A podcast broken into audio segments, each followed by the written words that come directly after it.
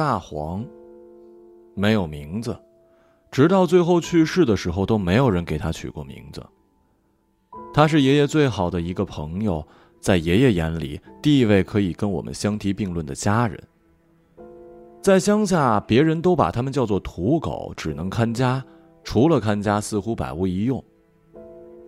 但我现在想给他起一个名字。把他当做一个家人一样，好好的祭奠，好好的告一次别。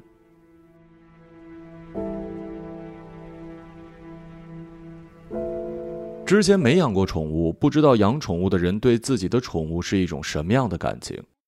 前两天跟同事去他们家玩，一进门，一条长得特别像狐狸的博美冲我们冲过来，一直缠着同事，不停的在说“妈妈欢迎回家”一样。同事很热情的说：“这是我女儿钱钱，可爱吧？”我当时就想哪儿可爱哪儿好看了，但还是昧着良心说：“嗯，真可爱，特别像狐狸的那种可爱。”因为我真的想不出怎么形容了。我已经很久没有抱过宠物了。同事说，宠物的寿命是十五年，活得久的也就是十五年了。十五年的寿命。其实挺短的。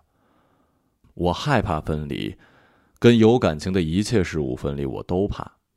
所以，如果一开始就注定要分开的话，那么我都会选择逃避。大黄被爸爸刚抱回来的时候，已经快一岁了，但我还是自认为它是土狗里最不争气的。身为一只土狗，没有小强般的精神，怎么能在农村立足呢？十六岁的我都明白这道理，可是大黄天天都缩在角落里发抖，大夏天的想不通他是怎么了。爸爸没什么很大的耐心，照顾大黄的事儿基本都是妈妈在做，妈妈给他喂饭，有时候还特意给他做好吃的。印象里我是快上高中的时候，大黄来我们家的。什么时候跟爷爷走得近的，我也不清楚。只知道不知不觉每个星期回家，只要爷爷不在，大黄就一定不在。每次回家，只有我跟爷爷奶奶在的时候，爷爷没有胃口吃饭，都会记得给大黄做饭。有一次我们要去姑姑那边的亲戚家做客，走路快一个小时的路上，本来是准备晚上睡在那边不回去了，但是爷爷执意要回。大晚上的，姑父只好到处联系车子送我们回家。到了门口，就看见本来就体弱多病的大黄蜷缩在门口，瑟瑟发抖的等着我们。原来是我们出门前，他跟自己的同伴出去玩，没有跟着我们走。爷爷想着他可能进不了家门，也加上是冬天，所以才着急回家。其实对于这些，我都是后来才明白的，当时就只知道抱怨爷爷为什么一个大晚上一定要赶回家呢？又那么冷。看见大黄的时候，我也心疼。急忙开门烧火，他躺在旁边，爷爷给他弄吃的。现在回想起来，时间如果能定格在那个时段，该有多好啊！那样的场面，以后再也不能重现了。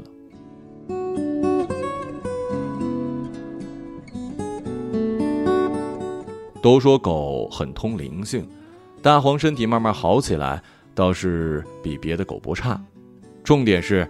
怎么看怎么帅，他的五官长得特别俊，跟别的土狗不一样，身上脏兮兮的。大黄在土狗堆里长相卫生，就算没人打理，也是最拔尖的。曾经有一段时间，经常有狗贩子来乡下偷狗，一贯的招数就是从远处打麻醉枪，直到狗自己被麻醉了，没有力气反抗了，然后再偷走。可能是因为村子里壮年都不在吧，就剩下了老人跟小孩。就算发现了，也没人能够阻止。那段时间，狗贩子特别猖狂，邻居家养了好久的狗小白就被偷走了，再也没有回来。大黄也被这样偷过一次。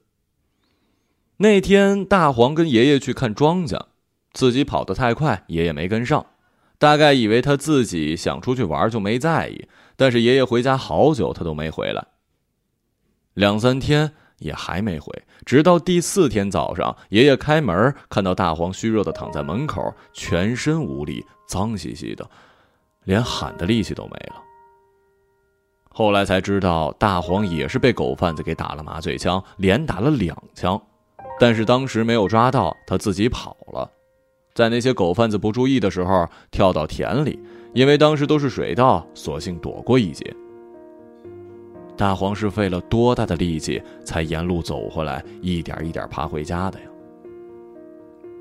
我没有目睹整个过程，但是可以想象到大黄当时眼里的坚定，他要回家。爷爷在等着他，他一定要回去。所以他真的回来了，在爷爷的照顾下，几天又恢复了以往的神采。从那之后，爷爷特谨慎，可能是真的在怕大黄丢了吧。印象里他一直那么帅，长大了他一点也不矫情。大黄真坚强，我应该给你三十二个赞。不过现在还来得及吗？应该来得及，你跟爷爷应该一定看得到的，对吧？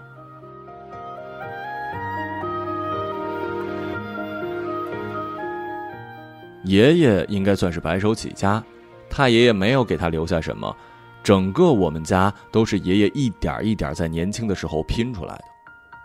他跟我说过很多他年轻时的事儿。但更多的是年轻时的不容易，到老了，爸爸可能遗传了他吧，把家支撑的有模有样，也算让爷爷过了一个安逸的晚年生活。他平时日常就是去山上砍柴或者种种菜，最普通的农村生活了，但是一天到晚都不闲着。大黄也是那段时间陪着爷爷走了很多的路。想想爷爷在山里自己坐着跟大黄自言自语的样子。不会说话的大黄，自言自语的爷爷，这幅画面真的有点孤独。老人的晚年是有多孤单呢？与狗为伴，但又是多幸运呢？让爷爷有大黄，同时又是多惭愧啊！爷爷只能跟大黄相伴。有一次，爷爷像往常一样去山上砍柴，因为前一天的雨天路滑，爷爷摔了一跤。七八十岁的老人哪经得起这一摔，一摔就再也起不来了，一直躺在那儿。大黄像是知道什么一样，往家里疯跑，见人就咬着衣领往外拖。爸妈以为大黄疯了，谁知道他在给爸妈的信号：爷爷摔倒了，去找爷爷，快去呀！大黄就一直在那儿挣扎着。爸妈莫名其妙，最后大黄垂头丧气的回去，就坐在爷爷身边，一直叫，一直叫。好在爷爷去的地方离村子并不远，村里有人看到，打电话通知了爸爸，把爷爷背回了家。这一摔，在家里养了好几个月才慢慢好起来。对于后知后觉的我，真想跟大黄说一句：“谢谢。”或者跟他说一句。我真惭愧，我都没有能好好的守护过爷爷。现在想来，回忆里关于爷爷的往事，大黄似乎都在旁边。最开始，大黄是在爷爷的照料下身体慢慢变好的，所以感情跟爷爷最深。老人到了暮年，最害怕的就是一个人被子女忽略的孤独。因为有太多的东西比他们重要了，大家都在追，不停的追，不满足的追。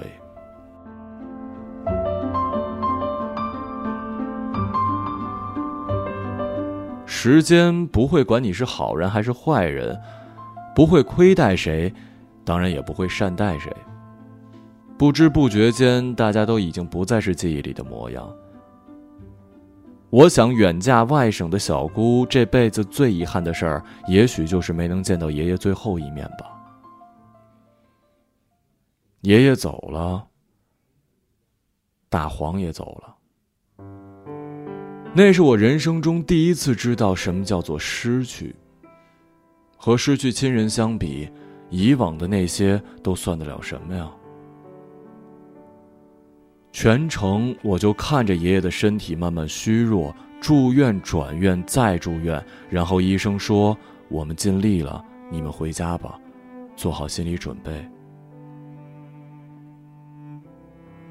为什么要做好心理准备啊？为什么要节哀呀？为什么要回家呀？明明可以治好的，一定可以的，爷爷一直都在，不是吗？爷爷很健康的，不可能的。爸爸的眼神暗淡了，是一种不可名喻的悲伤。他已经连续一个星期没睡过觉了，一个人就那样在医院守着，一直守着，然后守到了一句：“做好心理准备，节哀。”一个星期的时间，爸爸仿佛老了十岁。回到家的第二天，爷爷终究没有熬过去。几个姑姑守着，爸爸拉着爷爷的手。爸，这辈子活到您这样，没什么遗憾了。你放心吧。爷爷走的时候，我没在屋里。直到最后不在了，大人们烧纸。跪着哭着，外面有人放鞭炮，我傻了，我就看着他们哭，我不信；看着他们跪在那儿，我也不信。但是鞭炮声一响，我知道，爷爷真的走了。乡下的习俗是，老人不在了，要第一时间在门前放炮，大致意思是保丧，也是送老人最后一程，一路走好。听着那个声音，我哭了，站不起来了。七天七夜的法事，我们三兄妹都是熬夜守着尽孝，整个过程没有一天是清醒的，包括最后出丧，一路走一路跪，一路到墓地。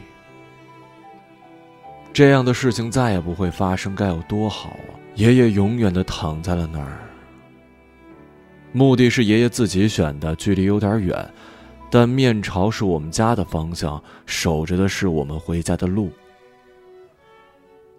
从那之后，每次回家沿着公路都会经过爷爷的墓，心里都会默默的跟爷爷说：“我回来了，您还好吗？”有人会问：“大黄呢？”大黄是在爷爷快生病住院的前一个月就已经不见了。没有被狗贩子绑走，找了一个安静的地方，永远的睡了。爷爷不知道这个事儿，家里人没人知道。是啊，只有我知道大黄不在了。以前听说狗很通灵，是因为它们能够提前知道很多我们不知道的事儿，所以它是提前知道爷爷要走了，所以也要提前离开了吗？写到这儿该结尾了。用我拙劣的文字写着我深爱的爷爷跟大黄的故事，可能最后感动的只有我自己。写到这儿，其实我不知道该怎么结尾了。那么疼爱大黄的爷爷走了，那么帅气的大黄也走了，我是多么希望这个故事没有结尾，永远未完待续呢？可能在另外一个世界，帅气的大黄。依旧陪在爷爷的身边，我坚信，一定是这样的。